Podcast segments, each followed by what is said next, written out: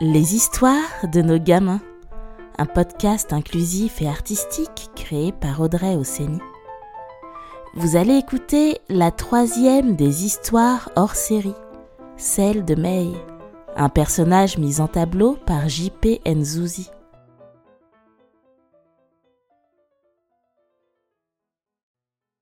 Le jour où May a perdu sa première dent. Le jour du cinquième anniversaire de May, il y a de cela maintenant deux ans, elle n'hésita pas lorsque vint le moment de formuler son vœu secret. Celui que l'on se dit à soi-même, silencieusement dans sa tête, en plissant très fort les yeux avant de les rouvrir, déterminé à déclencher de sa bouche une tempête à gâteau. À vrai dire, ce vœu, cela faisait des mois qu'elle y pensait. Dans la tête de May, sa petite voix disait Que cette année, je perde ma première dent. Des semaines et des semaines étaient passées sans que rien ne bouge dans la bouche de la petite fille, si bien que May commençait à désespérer et se demandait s'il arrivait parfois que certains enfants ne perdent jamais leurs dents de lait. D'ailleurs, arrivait-il qu'on arrête subitement et sans raison de grandir? Et ainsi défilaient les semaines et les questions pour May. À cette époque-là, il y avait une habitante de plus au dixième étage du bâtiment D1 de la cité du Figuier. Dans le petit appartement, il y avait May, bien entendu, sa mère Aline, cela va sans dire, mais il y avait aussi Simone, mamie Simone, la grand-mère de May. May avait toujours vécu avec sa maman et sa mamie Simone, ici, dans le petit appartement. Depuis quelques mois, quelque chose avait changé dans la vie de leur famille. Mamie Simone était malade. Cela n'avait rien à voir avec un rhume ou même une grippe. C'était une maladie dont on ne guérissait pas. Mamie Simone avait dit que c'était parce qu'elle avait déjà eu une longue vie. Au début, cela ne changeait pas grand-chose pour Mamie Simone, ni pour May d'ailleurs.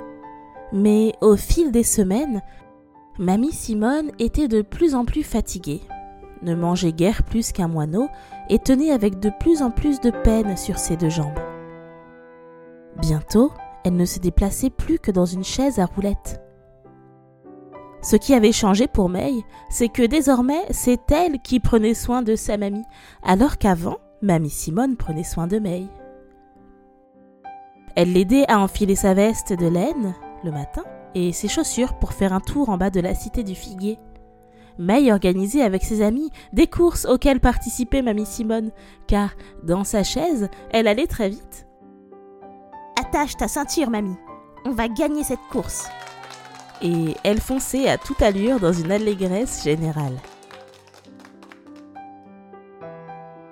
Lorsqu'elle rentrait à l'appartement, May jouait à l'agent immobilier et faisait visiter toutes les pièces à Mamie Simone, toujours en poussant la Et chaise. à droite, vous découvrirez le living room ainsi que la cuisine équipée. Cela faisait beaucoup rire Mamie Simone. Enfin arriva le jour d'un autre anniversaire, celui de Mamie Simone. Elle en avait déjà fêté de nombreux, et celui-ci serait le dernier. May baladait sa mamie dans sa chaise à roulettes. Elle ne lésinait pas sur les demi-tours, les dérapages presque toujours contrôlés et les freinages d'urgence qui provoquaient chez mamie Simone de sonores éclats de rire. D'un coup, le rire de Simone s'arrêta, comme si elle avait entendu quelque chose. Elle cria Stop May fut surprise de ce ton inhabituel. May, ouvre la fenêtre. Poursuivit mamie Simone, et Simone montrait du doigt la fenêtre de la cuisine. May s'exécuta et ouvrit la fenêtre. Mamie Simone s'approcha de la fenêtre et s'écria à deux reprises Je suis là Je suis là C'est alors qu'un papillon, un très joli papillon, se posa délicatement sur le doigt de Simone. Elle le regarda avec tendresse, comme si elle retrouvait quelqu'un qu'elle n'avait pas vu depuis longtemps. Mamie Simone se tourna vers May en lui souriant et déclara comme une bonne nouvelle Je vais bientôt partir dans mon jardin. Ce à quoi May répondit simplement Mais, mamie, nous sommes au mois de février, ce n'est pourtant pas la saison des papillons.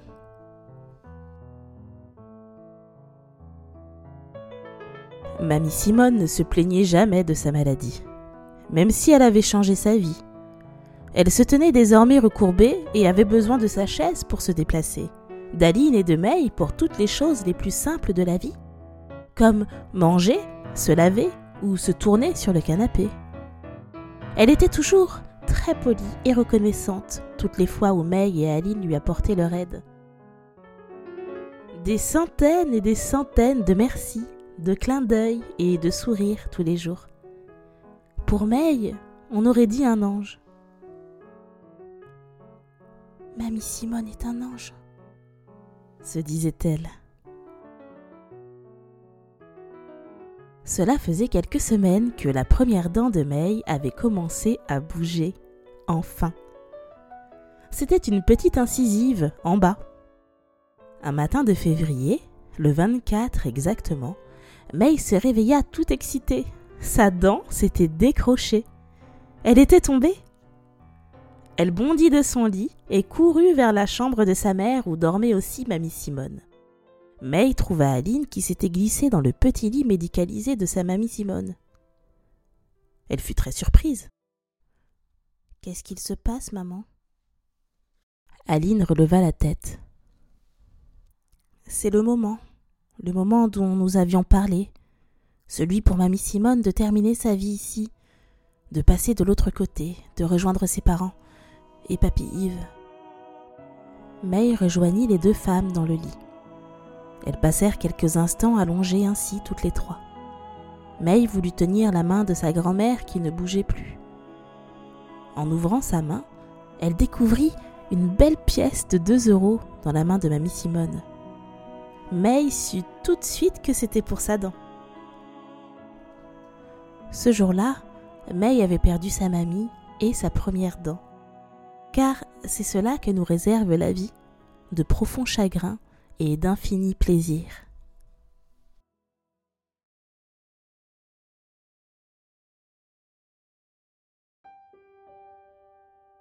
La nuit parfois, au milieu d'un rêve, May retrouvait sa grand-mère.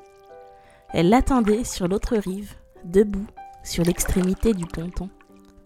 May y parvenait à bord d'un petit bateau. Sa grand-mère n'était plus malade, elle était juste fatiguée comme à la fin d'un gros rhume. Parfois, elles allaient manger une glace ensemble. Quelques fois, elles coloriaient toutes les deux. D'autres fois encore, elles se baladaient simplement, en silence, le long de la rivière. Lorsque May se réveillait, elle était certes un peu triste de penser que sa grand-mère ne vivait plus avec elle, comme avant. Mais elle était aussi profondément joyeuse de l'avoir revue une fois de plus. Depuis ce premier rêve, May ne rechignait plus jamais à aller se coucher le soir lorsqu'il était l'heure. Elle lisait évidemment quelques pages d'un livre, puis se tournait et éteignait sa lampe de chevet. Car elle le savait désormais, les rêves sont une porte ouverte sur les infinies possibilités de l'univers.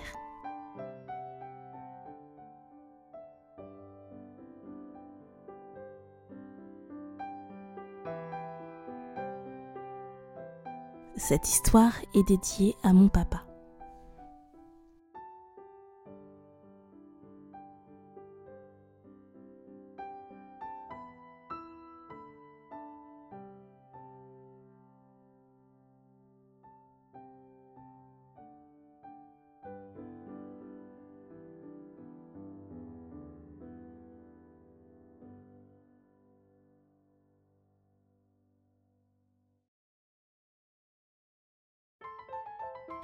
C'était le jour où May a perdu sa première dent, la troisième des histoires hors série, écrite par Audrey Osseni.